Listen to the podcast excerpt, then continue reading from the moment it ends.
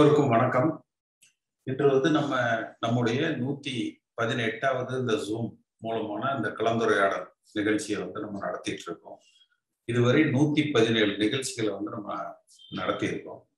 பல லட்சக்கணக்கான பேர் வந்து இதுல கலந்து கொண்டிருக்கிறார்கள். பல ஆயிரக்கணக்கான பேர் வந்து தங்கள் கருத்துக்களை இதுல பகிர்ந்திருக்கிறாங்க இன்றைக்கு நம்ம பேச இருக்கிற தலைப்பு விவாதிக்க இருக்கிற பொருள். அதாவது இதுவரை இவர்கள் பாரதிய ஜனதா கட்சிக்கு மட்டுமே அடிமைப்பட்டவர்களாக இருந்தார். அது கடந்த நான்காண்டு காலமாகவே ஒவ்வொரு அதிமுக தொண்டர்களும் அதை உணர்ந்திருந்தார்கள். இப்ப பார்த்தீங்கன்னா பாரதிய ஜனதா கட்சி ஒரு கடும் வேகம் எடுத்து திமுகவுக்கு மாற்று பாரதிய ஜனதா கட்சி தான். பாண்டிச்சேரி போல சமீபத்துல பாரதிய ஜனதா கட்சியுடைய தலைவர் ஆர் அண்ணாமலை கூட பேசியிருப்பார். பாண்டிச்சேரியில சிறப்பு ஆட்சி நடத்தது அதே மாடல்ல அதே போல வருகிற சட்டமன்ற தேர்தலில் பாரதிய ஜனதா கட்சி தமிழகத்தில் ஆட்சி அமைக்கும் என்கிற ஒரு கருத்தை வந்து சொல்லியிருந்தாங்க. அப்ப திமுகவா பிஜேபியா என்கிற அளவுல அந்த அரசியல் களத்தை பாரதிய ஜனதா கட்சி அமைக்கிறாங்க. திராவிட முன்னேற்ற கழகமும் அதற்கு ஒத்துழைக்கிறாங்க. அதிமுகவை பொறுத்த வரைக்கும் புரட்சி தலைவர் எம்ஜிஆர் அவர்கள் அதிமுக என்கிற ஒரு இயக்கத்தை உருவாக்கியதே திமுக எதிர்ப்பு என்கிற அந்த ஒற்றை சொல்லலதான். அந்த ஒரு அஜெண்டா தான். அந்த ஒரே ஒரு கொள்கை தான் முதல்ல. திராவிட முன்னேற்ற கழகத்திற்கு ஒரு மாற்று திராவிட கட்சியாகத்தான் அதிமுக உருவாக்கப்பட்டது. கலைஞருடைய எதிர்ப்பு கலைஞர் காலத்துல இருந்த அந்த ஊழல்கள் இதுதான் புரட்சி தலைவர் எம்ஜிஆர் அவர்களின் தாரக மந்திரமாக இருக்கு. அம்மா அவர்கள் காலத்துல பார்த்தீங்கன்னா கலைஞர் அவர்களை வந்து ஒரு தீய சக்தி. அரசியல்ல இருந்து நம்ம அப்புறப்படுத்தணும். ஆட்சிக்கு அவர்களை அனுமதிக்க கூடாது என்கிற அளவுல தான் அம்மா அவர்களது அரசியல் பயணம் அமைந்திருந்தது. அந்த திமுக எதிர்ப்பு என்பது வந்து புரட்சி தலைவர் எம்ஜிஆர் காலத்திலையும் சரி அம்மா காலத்திலையும் சரி அண்ணா திமுகவுடைய ஒரு தாரக மந்திரமாக இருந்தது. ஆனா இப்ப பார்த்தீங்கன்னா சமீப காலங்கள்ல அந்த திமுக எதிர்ப்பு என்பதை அந்த நிலையை கைவிட்டு விட்டு ஒரு திமுக ஆதரவு என்கிற நிலைக்கு தங்கள் சுயநலத்திற்காக இபிஎஸ் அவர்களும் ஓபிஎஸ் அவர்களும் அந்த நிலைப்பாட்டை எடுக்கிறாங்க. நீங்க சமீபத்தில் அந்த சட்டமன்றத்துல கூட பார்த்தீங்கன்னா திரு ஓ பன்னீர்செல்வம் அவர்கள் பேசியிருப்பார். அதாவது ஓ பன்னீர்செல்வத்தின் அவர்களது அப்பா கலைஞரது தீவிர ரசிகர் பக்தர் பராசக்தி மனோகரா அந்த அவசரமெல்லாம் வந்து அவர் புத்தகங்களை வச்சிருப்பார். ஓ பன்னீர்செல்வம் அவர்களே அதை திரும்ப எடுத்து எடுத்து படிச்சு பார்ப்பார் அப்படிங்கிறதெல்லாம் வந்து சொல்லியிருக்கார். அடுத்து அதன் தொடர்ச்சியாக கலைஞருக்கு முப்பத்தி ஒன்பது கோடி ரூபாயில ஒரு நினைவு மண்டபம் வந்து கட்டுறாங்க. அம்மா அவர்கள் பெயர்ல ஒரு பல்கலைக்கழகம் வந்து சென்ற ஆட்சியில முடிகிற தருவாயில ஒரு அரசு ஆணையை வந்து வெளியிடுறாங்க. அந்த கடலூர் விழுப்புரம் அந்த பகுதியில் இருக்கிற ஒரு மூன்று மாவட்டங்கள்ல எந்த பல்கலைக்கழகமும் இல்லை. அதனால நிச்சயமா அந்த அந்த பகுதியில் இருக்கிற மூன்று மாவட்ட மாணவர்கள் பயன்பெறுகிற வகையில ஒரு பல்கலைக்கழகத்தை வந்து உருவாக்குறாங்க.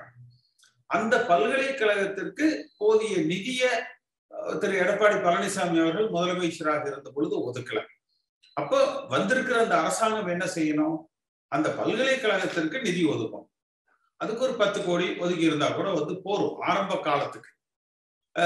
அதை தவிர்த்து விட்டு அதற்கு இவர்கள் என்ன சொல்றாங்க? அதற்கு நிதி ஒதுக்கல அப்படிங்கிறாங்க. நிதி அறிக்கையில வெள்ளை அறிக்கையில வந்து அரசாங்கம் டிபால் ஆகிற நிலையில இருக்குது.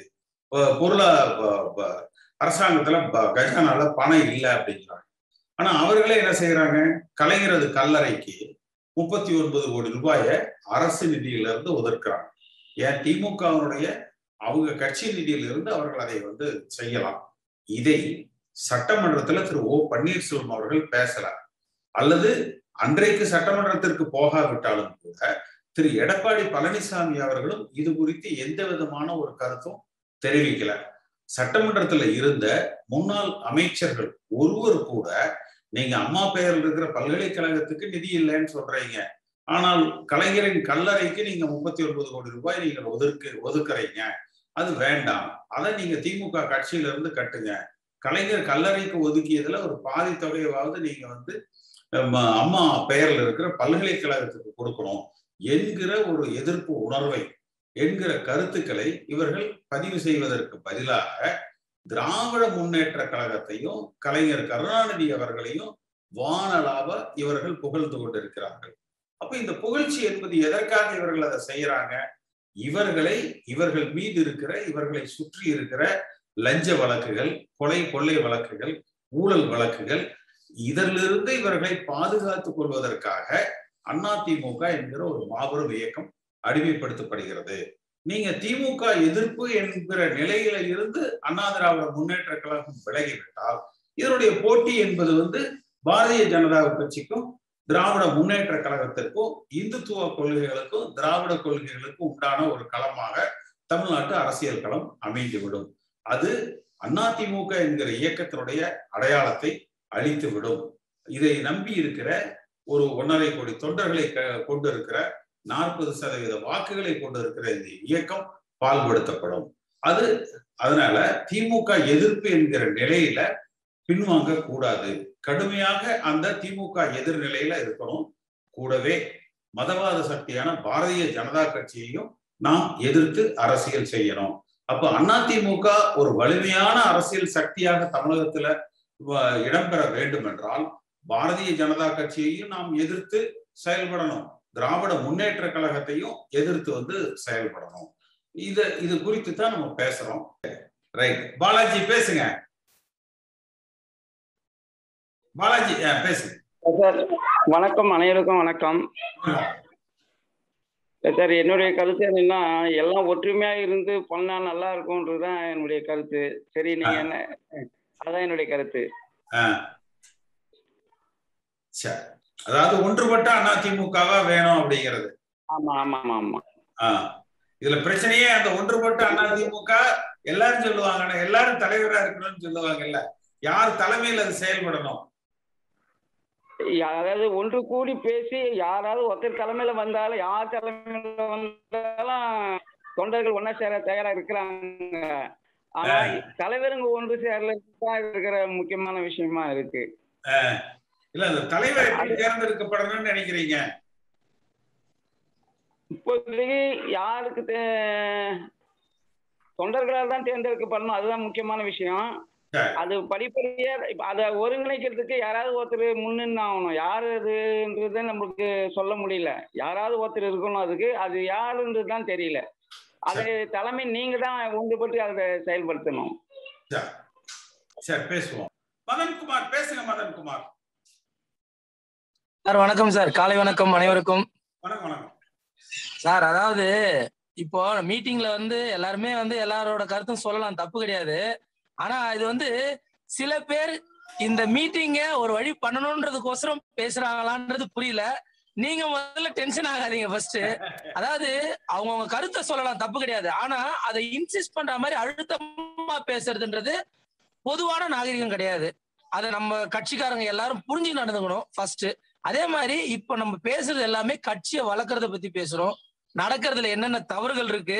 எதெல்லாம் சீர் செஞ்சோம்னா அது நம்ம மேல வர முடியும். இதை பத்தி தான் நம்ம பேசணும் போது அதுக்கு உண்டான வழியை தான் முதல்ல தேடணும். நீங்க முதல்ல தெளிவா சொல்லிட்டீங்க அவங்க அடிப்படை உறுப்பினராக ஆகலாம் பொதுச் செயலாளருக்கு நிக்கலாம் எலெக்ஷன்ல வச்சு அவங்க வந்தா நானே ஏத்துக்கிறேன்னு. அதே தான் நாங்களும் சொல்றோம். யார் எலெக்ஷன்ல வந்து தொண்டர்கள் மூலியமா தேர்ந்தெடுத்தாங்கன்னா கண்டிப்பா ஏத்துதான் ஆகணும். அது தலைமையோட பண்பு.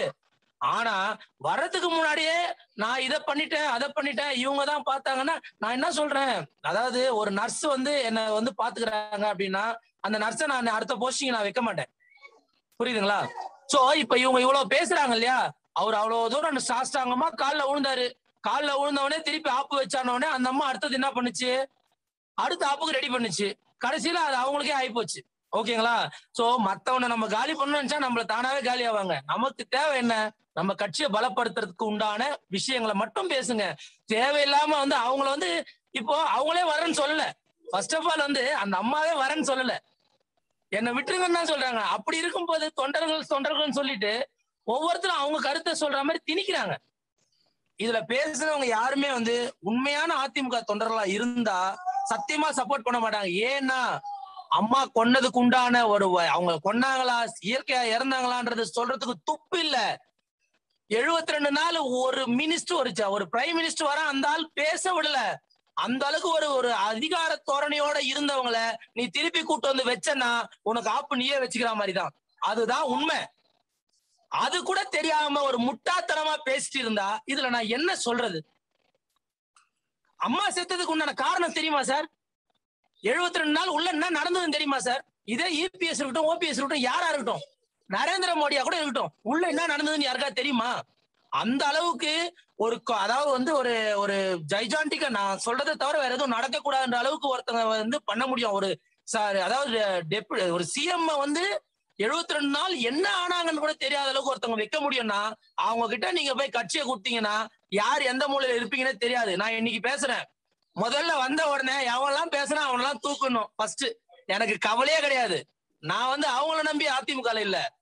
நான் அஇஅதிமுக தொண்டேன் அதுக்கு சரியான தலைமை இல்லையா? நான் ஒதுங்கி இருப்பேனே தவிர அவங்களுக்கு கூட கும்பிட்டு போட மாட்டேன். அது எந்த காலத்திலயும் நடக்காது. சோ அதே மாதிரி எல்லாரும் இருந்தால் நம்ம கட்சியை அடிச்சுக்க யாரும் இல்ல. அதே மாதிரி ஊழலை பத்தி பேசினாரு. நான் கேக்குறேன் சார். அதாவது கேட்கறதுக்கு ஆள் இல்லைன்றதுனால தானே சார் இவ்வளவு பேர் இவ்வளவு ஊழல் பண்ணாங்க. எல்லாரும் முடிச்சு உள்ள போட்டுமே. அது எதுக்கு போராட்டம் பண்றீங்க? தப்பு பண்ணவன் தண்ணி குடிச்சு ஆகணும். ஊழல் பண்ணியா உள்ள போ. கொலை பண்ணியா ஜெயிலுக்கு போ. மீதி இருக்கிற சுத்தமா இருக்கிறவனை வச்சு ஆட்சி நடத்த பாருங்களேன். அதை விட்டுட்டு சும்மா இவங்களே தான் அதாவது திருண்ண திருடனை தவிர வேற எவனும் வரக்கூடாது. இவங்க தான் இவங்க தான் கட்சியை காப்பாத்துவாங்கன்னா அது என்ன மோட்டிவேஷன் அதை நம்பியா எம்ஜிஆர் ஆட்சி இது க- கட்சி ஆரம்பிச்சாரு. அதே அம்மா வந்து ஃபாலோ பண்ணாங்க. எப்படி இறந்தாங்கன்றது கூட ஒன்றும் தெரியல. அதுக்கு கண்டிப்பா ஒரு நீதி விசாரணையும் சிபிஐயும் வைக்கணும். அதே மாதிரி ஊழல் பண்ணவனை தூக்கி உள்ள போடுங்கன்ற என்ன அப்படின்னா சம்பாரிச்சு என்ன கட்சிக்காரனு கொடுத்தியா? நீ உன்னுடைய செல்வத்தை பெருக்கின்னு உன்னோட சொந்தக்காரங்களை இது பண்ணிக்கிட்டு பண்றதுல பிரயோஜனம் இல்ல. கட்சிக்கோ இல்ல கட்சி தொண்டர்களுக்கோ ஒரு ஒரு பைசாக்கு பிரயோஜனம் கிடையாது. நான் பேசுறது கட்சி தொண்டர்கள் எல்லாருக்கும் தான் சொல்றேன். யாரையும் தனிப்பட்ட தனிப்பட்ட முறையில எனக்கு விரோதம் கிடையாது. ஆனா தப்பு செஞ்சா தண்ணி குடிச்சாகணும் எம்ஜிஆரோட வழியில வர்றவங்களுக்கு கண்டிப்பா அந்த தூய்மையான ஆட்சி தூய்மையான அரசு வரணும்னு எதிர்பார்க்கிறவங்க கண்டிப்பா தொண்டர்கள் மூலியமா தேர்ந்தெடுக்கப்படுகிற எந்த தலைமையா இருந்தாலும் அவங்களுக்கு கட்டுப்பட்டு விசுவாசமா நடந்தா நம்ம கட்சியை யாரும் அசைக்க முடியாது. இந்த ரெண்டு வருஷத்துல நம்ம இதை தான் பண்ணணும். தயவு செஞ்சு நம்ம உடன்பிறப்பு எல்லாருக்கும் சொல்றேன். நீங்க உங்களுடைய கருத்துக்களை சொல்றன்ற பேர்ல மத்த தேவையில்லாத விஷயங்களை திணிக்காதீங்க. கட்சியை எப்படி வளப்படுத்த முடியும் பலப்படுத்த முடியும்ன்றதை பாருங்க. இது என்னோட தாழ்மையான வேண்டுகோள். வாய்ப்பளித்தமைக்கு நன்றி. பேசுங்க. பிரபு. ஐயா வணக்கங்க ஐயா வணக்கம். ஐயா ஈரோடு மாவட்டத்திலிருந்து பேசுறேங்க ஐயா. பேசுங்க. ஐயா இப்போ இந்த நம்ம ஒன்றிணைப்பு தொண்டர்கள் ஒன்- ஒன்றிணைப்பது வந்துங்க ஐயா. இன்னும் கொஞ்சம் நம்ம வேகம் எடுக்கணுங்க ஐயா. இப்போ நான் நிறைய அன்பர்கள் எல்லாம் பேசுனாங்க நல்லா பேசுறாங்க ஐயா. இதுல வந்து இன்னொன்னுங்க ஐயா இந்த வ- நீங்க கேட்டிருந்தீங்க திமுக வந்து பாஜக எதிர்க்குமான்னு கேட்டுக்கிறீங்க. இவங்க அதாவது மத்திய அரசு மாநில அரசுமே வந்துங்க ஐயா. ம். கார்பரேட்டுக்கு தான் இதா இருப்பாங்க. மக்களுடைய வரிப்பணம் வந்து அவ்வளவும் வந்து வீணா போயிட்டு இருக்குதுங்கய்யா விலைவாசி உயர்வு வந்து எதுவுமே யாரும் பேச மாட்டேங்கிறாங்க. அந்த கொடநாடு வழக்கு மற்ற ஆரம்பத்துல இருந்தே இங்கே டிஎம்கேக்கு வந்து ஏடிஎம்கே மேல வந்து ஏதோ ஒரு கேஸை போடணும் எதையோ ஒன்று குழப்பத்தை பண்ணணும். இதுதான் அவங்களுடைய வேலைங்கய்யா. இதுதான் பண்ணிட்டு இருக்காங்க ம். எனக்கு இன்னொரு சின்ன கேள்விங்கய்யா. இப்ப அந்த பிஎம்கேல வந்து திண்டிவனத்துல இறந்தாங்க இல்லைங்கய்யா அவங்களுக்கு மணிமண்டபம் கட்டுறோம் அப்படின்னு சொல்றாங்க. இது எப்படிங்க சாத்தியப்படும் அதாவது மக்கள் வரி பணத்துல வந்து நா- நாலு கோடி ரூபாய்க்கு வந்து அவங்களுக்கு ஒதுக்குறாங்க. இவங்க என்ன சுதந்திர சுதந்திரப்பட்ட தியாகிங்களாங்க ஐயா இல்ல அவங்க அதாவது ஜாதி அதாவது இல்லைங்கய்யா அவங்க ஜா- ஜாதியை பத்தி பேச நினைக்கிறீங்க அவங்க ஒரு இனத்துக்காக போராடி அந்த பத்து பத்தரை பர்சன்ட் பெற்றாங்க.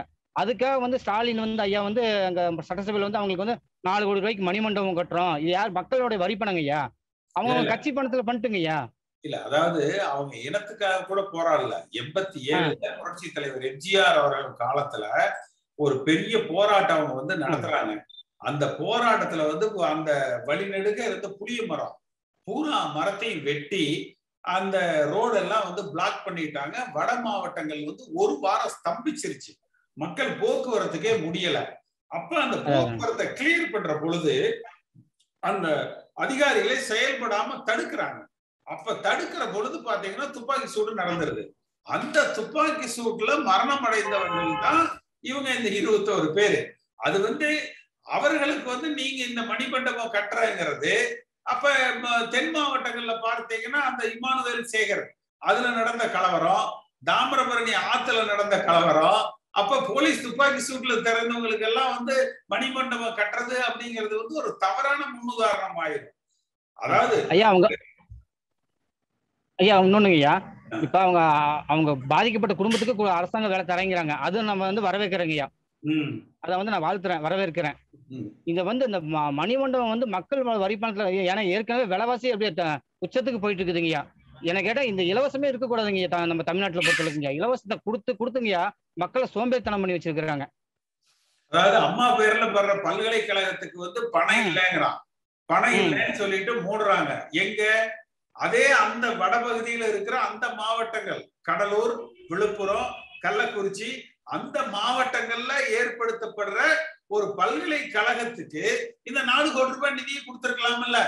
வருஷத்துக்கு அந்த பகுதியில இருக்கிற ஒரு நாற்பதாயிரம் மாணவர்கள் அல்லது நாலாயிரம் மாணவர்கள் படிச்சு வெளியில வந்து அவங்களுக்கு வேலை வாய்ப்பு கிடைக்கும் இல்லையா? அதையெல்லாம் விட்டுட்டு இந்த இருபத்தோரு பேர் வந்து ரோடு மறியல் பண்ணினதுல துப்பாக்கி சூட்ல பலியானவங்க. அந்த மரங்களை வெட்டி ரோட மறிச்சதுக்காக அவர்கள் துப்பாக்கி சூட்ல பலியானவங்க. அவங்கள வந்து நீங்க தியாகிகளாக கௌரவிச்சு மணிமண்டபம் கட்டுறதுங்கிறது வந்து ஒரு மிகப்பெரிய ஒரு தவறான செயல். திமுக அரசாங்கம் வந்து ஒரு ஜாதி ரீதியா அந்த ஓட்டுகளை பெறுவதற்கு வந்து அந்த முயற்சியை வந்து செய்யறாங்க. ஆனா இது இதுவரைக்கும் அண்ணா திமுக இருந்து இது யாரும் கண்டிச்சு பேசல. இப்ப நீங்க பேசுறீங்க நம்ம தான் இதை சொல்றோமே ஒழிய அண்ணா திமுக சார்பாக இல்ல இது தவறு இதை நாங்க கண்டிக்கிறோம் இதை நாங்க ஏற்றுக்கொள்ளவில்லை அப்படின்னு ஒருத்தருமே இது வரைக்கும் சொல்லல. ஐயா ஒன்னொன்னுங்க இப்ப நம்ம இந்த சமூக வலைதளம் இப்ப நம்ம நிகழ்ச்சி நடக்குது இல்லைங்கய்யா ம். இதுல வந்து உளவுத்துறையும் பார்ப்பாங்க ஐயா. நம்ம எல்லா வக்கீல்கள் மற்ற எல்லா- எல்லா- எல்லாருமே பார்ப்பாங்க ஐயா. இதை வந்து கண்டிப்பா அங்க தமிழக அரசுக்கு போகுங்க ஐயா. இதனோட இது வந்து பிரதிபலிப்பு வந்து இப்ப நீங்க வந்து எதிர்க்கட்சி தலைவர் இருந்து அவர் டம்மியா இருக்கிறாருங்க. ஆனா நீங்க தான் உண்மையான எதிர்க்கட்சி தலைவருங்கய்யா மக்களுக்கு மக்களுக்கு உண்டான எதிர்க்கட்சி தலைவர் நீங்க தாங்கய்யா ம். ஐயா இன்னொன்னு ஐயா இன்னும் ஒரே ஒரு விஷயங்கய்யா. ஆஹ் இந்த இல அதாவது இலவசத்தை நிறுத்திட்டீங்கய்யா மக்களுக்கு விலைவாசி குறைக்க எ- விலைவாசி உயர்வு வந்து இன்னைக்கு உச்சத்துல போய் நிக்குதுங்கய்யா. எல்லாரும் நான் வந்து ஒரு ஜ- ஜவுளி நிறுவனம் நடத்துறேங்கய்யா. வரவங்களுடைய கஷ்டத்தை எனக்கு புரிஞ்சுக்க தெரியுதுங்கய்யா. ம். இன்னைக்கு என் என்னுடைய ஃபீல்ட்லயே பாத்தீங்கன்னா ஏகப்பட்டது விலை ஏறி இருக்குங்கய்யா. ம். இதை வந்து நீங்க ஒரு சமூக வலைதளங்களுக்கு நீங்க எதிர்க்கட்சிங்க நம்மளுடைய கட்சி தலைமைக்கு எதிர்க்கட்சிங்க நீங்க தான் தலைவருங்கய்யா. ம். என்னுடைய மனமார்ந்த வாழ்த்துக்கள்ங்கய்யா. சரி அடுத்து அடுத்து வேற யார் பேசுறீங்க? கண்ணன் பேசுங்க பேசுங்க கண்ணன். ஐயா வணக்கம். திருப்பூர்ல இருந்து கண்ணன். தற்போது சமூக நீதி கூட்டமைப்புக்காக சென்னை வந்திருக்கிறேன். நாளை நடக்கக்கூடிய ஆர்ப்பாட்டத்தில் கலந்து கொள்வதற்காக சென்னை வந்து கொண்டிருக்கிறேன். ஹலோ? பேசுங்க பேசுங்க. அதாவது வந்து ஒரு தனிப்பட்ட ஒரு சமுதாயத்திற்கு மட்டும் பத்து புள்ளி அஞ்சு பர்சன்டேஜ் விழுக்காடு கொடுத்திருக்கும் போது அனைத்து அடுத்து வரக்கூடிய அனைத்து அரசு அலுவலகங்களிலும் அனைத்து கல்வி மேம்பாட்டு மற்ற எல்லா விஷயத்திலும் அந்த ஒரு கம்யூனிட்டிக்கு மட்டுமே பலமான ஒரு வாய்ப்புகள் உருவாகும். உருவாயிருச்சு. நேத்துக்கு வந்து எங்க திருப்பூர்ல எல்ஆர்ஜி காலேஜ்ல முன்னூத்தி எழுபத்தஞ்சு மார்க் வாங்கின ஒரு பொண்ணுக்கு சீட்டு மறுக்கப்படுது. அதே அந்த அதே கல்லூரியில அதை விட கம்மியான மார்க் வாங்க முந்நூறு மதிப்பெண் பெற்ற அந்த பொண்ணுக்கு வந்து சீட்டு கிடைக்கும் அந்த கம்யூனிட்டி கிடைக்க இருக்கிற பொண்ணுக்கு வந்து சீட்டு கிடைக்குது. இப்போ எம்பிசி கோட்டாவுல கிட்டத்தட்ட ஒரு பத்து புள்ளி அஞ்சு பர்சன்டேஜ் கொடுத்திருக்கும் போது கிட்டத்தட்ட ஒரு நூத்தி பதினஞ்சு ஜாதிகளுக்கு ரெண்டு புள்ளி அஞ்சு பர்சன்டேஜ் மட்டும்தான் அது விழுக்காடு மட்டும்தான் ஒதுக்கப்பட்டிருக்கு. இது என்னன்னு கேட்டீங்கன்னா எங்களோட மொத்த டோட்டல் இருக்கக்கூடிய நூத்தி பதினஞ்சு சமுதாயத்திற்கும் பலமான ஒரு பெருத்த அடி விழுகும். ம். நாளைய சமுதாயம் மிகவும் பின்தள்ளப்பட்டு புறந்தள்ளப்பட்டிருக்கும். அது அல்லாது இப்போ வந்துட்டு சிலை வைக்கணும்னு சொல்றாங்களே எந்த இதுல தியாகியா இருந்தாங்க? இல்ல இது எந்த விதத்துல நியாயம் இதை வந்து ஆழ்ந்த அரசும் ஆளுகின்ற அரசும் ஒரு பெரிய ஒரு மத்த சமுதாயங்களுக்கு செய்யக்கூடிய ஒரு பெரிய துரோக செயல் அல்லவா. ஐயா இதை நான் கேக் கேக்குதுங்களா நான் பேசுறது என்னன்னு கேட்டீங்கன்னா எங்களோட மன குமுறலுங்க ஐயா. இப்போ வந்து சென்னையில நடக்கக்கூடிய இந்த ஆர்ப்பாட்டத்தில் கலந்து கொண்டு இதற்கு பின்னால். அனைத்து கிராமங்களிலும் எங்களுடைய மொத்த டோட்டல் இருக்கக்கூடிய அனைத்து சமு சமுதாயத்தினரும் ஒன்றிணைந்து மிகப்பெரிய ஒரு போராட்டத்தை கையில் எடுத்திருக்கிறோங்க ஐயா. இது எங்களுக்கு எங்களுக்கு வந்துட்டு ஒரு சரியான ஒரு நீதி கிடைக்கும் ஏன்னு கேட்டீங்கன்னா சமூக நீதி இல்லாத ஒரு அஹ், அரசாக இருக்குது. இந்த குமரல் தாயா இன்னைக்கு இன்னைக்கு நாங்க கிளம்பிக்கிட்டு இருக்கிறோம். நாங்க வந்து ஒன்றுபட்ட குலாளர் பொதுநல சங்கம் மாநில தலைவர் கண்ணன். ஐயா இதுல தவற நினைத்துக் கொள்ள வேண்டாம். ஜாதிகள் இல்லையடி அதாவது இந்த பத்து அஞ்சு சதவீதம் இந்த உள் ஒதுக்கீடு தான் அதிமுகவுடைய வெற்றியவே பாதிச்சது. தென் மாவட்ட கண்டிப்பாக. பல இடங்கள்ல கண்டிப்பா. அதிமுக வெற்றி வாய்ப்பு இழந்ததுக்கு இந்த பத்து புள்ளி ஐந்து சதவீத உள் ஒதுக்கீடு ஒரு காரணம். கண்டிப்பாக பழனிசாமி என்ன தப்பு செஞ்சாரோ அதை இன்னும். அதை விட அதிகமாக வலிமையான ஒரு தவற சாதிய கண்ணோட்டத்துல ஒரு சாதிய அரசியலை இன்றைக்கு இருக்கிற திராவிட முன்னேற்ற கழக அரசு வந்து அதை செய்யுது. அது நிச்சயமா. எதிர்காலத்துல அதற்குரிய பலனை அவர்கள் அனுபவிப்பாங்க. இந்த ஜாதியம் அப்படிங்கிறது பார்த்தீங்கன்னா டபுள் எட்ஜ் வெப்பன் நீங்க அது ஒரு குடிவால பிடிச்ச மாதிரி. அதை விட முடியாது. நீங்க அது அதுல பயணிக்கிற பொழுது நிச்சயமா தேர்தல்கள்ல அதற்குரிய பாதிப்பு வந்து வரும். சாதி ரீதியாக இல்லாத ஒரு அரசியலை எடுக்கிற கட்சி தான் வந்து எதிர்காலத்துல தமிழ்நாட்டை கண்டிப்பா. வந்து ஆள முடியும். அதைத்தான் நாங்க எதிர்பார்க்கிறோம். சமநீதி அனைவருக்கும் சமநீதி இருக்கணும். அதாவது வந்து ஜாதி வாரி கணக்கெடுப்பு எடுக்கணும் அதன் பிரகாரம் இந்த ஒரு இதை பண்ணணும். இடஒதுக்கீடு. அதை விடுத்துட்டு ஒரு பொய்யான தகவலை அரைச்சு அறிவிச்சுட்டு அதற்கு அந்த இதுல வந்துட்டு இப்ப ஒரு பத்து புள்ளி அஞ்சு விழுக்காடு நீங்க கொடுக்கும் போது மத்த அனைத்து ஜாதியினரும் பாதிக்கப்படுறாங்க. பாதிக்கப்பட்டிருக்கிறாங்க. நாங்க என் கண் கூட பார்த்திருக்கிறோம். இன்னைக்கு கல்வியில மறுக்கப்படுது. நாளைக்கு வேலை வாய்ப்புகளுக்கு மறுக்கப்படும். நாளைக்கு இருக்கக்கூடிய என்னோட சந்ததி ஃபுல்லாவே வந்துட்டு அடி மேல அடி விட்டு கடைசியில கூணி குறுகி நிக்க வேண்டிய சூழ்நிலை ஏற்படும். இது வந்து ஏன்னு கேட்டீங்கன்னா இது இந்த ஒரு இதுக்கு மட்டும்தான். மத்த எல்லாத்துலயுமே எல்லாருக்குமே இந்த ஒரு பாதிப்பு இருக்குது. கண்டிப்பாக இதுக்கு ஒண்ணு சரியான ஒரு தீர்வு இல்லாத ஒரு சூழல்னால இன்னைக்கு வந்து அவங்களுக்கு தியாகியா செல வைக்கணும்னு சொல்றாங்க. இது எந்த விதத்துல நியாயம்? இது வந்து ஒரு ஓட்டுக்காக ஒரு மக்களை வந்து படுகொலியில தள்ளக்கூடிய ஒரு அரசாகல்லவா இருக்கிறது? சமூக நீதி எங்க இருக்குது? ரொம்ப மனக்குமுறலா இருக்குதுங்க ஐயா. இது எல்லாமே எதுவுமே ஒரு சமூக நீதியோட சமமான தொலைநோக்கு பார்வோட இல்லாத ஒரு அஹ், அரசாங்கமா இருக்குது. ஆளுகின்ற அர- ஆண்ட அரசும் எங்களுக்கு வந்து இதுக்கு முன்னாடி அம்மையார் ஜெயலலிதா அம்மா இருக்கும்போது அவங்க